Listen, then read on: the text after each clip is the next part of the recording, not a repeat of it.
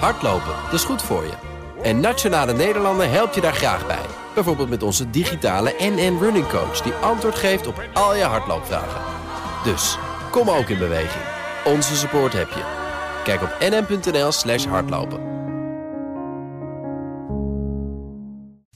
De column van Bernard Hammelburg. Wie waren in 2017 in de internationale arena de winnaars en de verliezers? Natuurlijk, het is een slag in de lucht, maar dat geldt voor al die journalisten met hun lijstjes en jaaroverzichten. Eerst de sukkelaars. Op één Theresa May, die gokte op verkiezingswinst, maar verloor. Ze kijkt voortdurend als een getergde schooljuf die sommetjes op het schoolbord schrijft, maar zelf niet kan rekenen. Afgelopen week maakte een Poolse tolk een grappige Freudiaanse verspreking door haar tijdens een bezoek aan Warschau mevrouw Brexit te noemen in plaats van mevrouw May.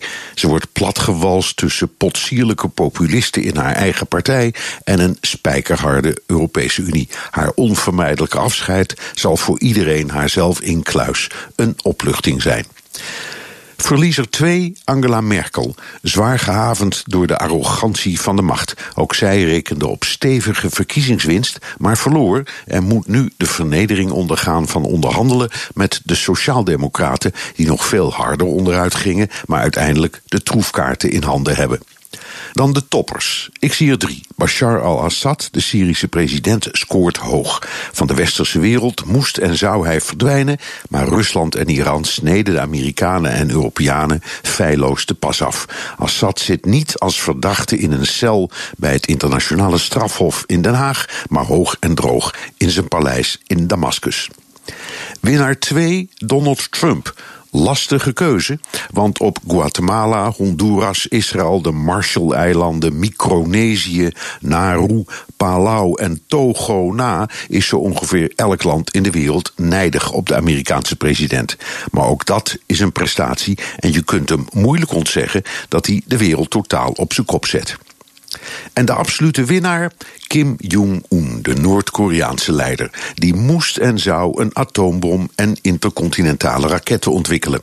Hij is daarmee het enige staatshoofd dat erin is geslaagd letterlijk de hele wereld tegen zich in het harnas te jagen. En hij trekt zich er helemaal niets van aan. Hij wilde een bom en hij heeft een bom. Als er een Nobelprijs voor de oorlog komt, dan gaat die naar de grote leider Kim Jong-un. Hardlopen, dat is goed voor je. En Nationale Nederlanden helpt je daar graag bij. Bijvoorbeeld met onze digitale NN Running Coach... die antwoord geeft op al je hardloopvragen. Dus, kom ook in beweging. Onze support heb je. Kijk op nn.nl slash hardlopen.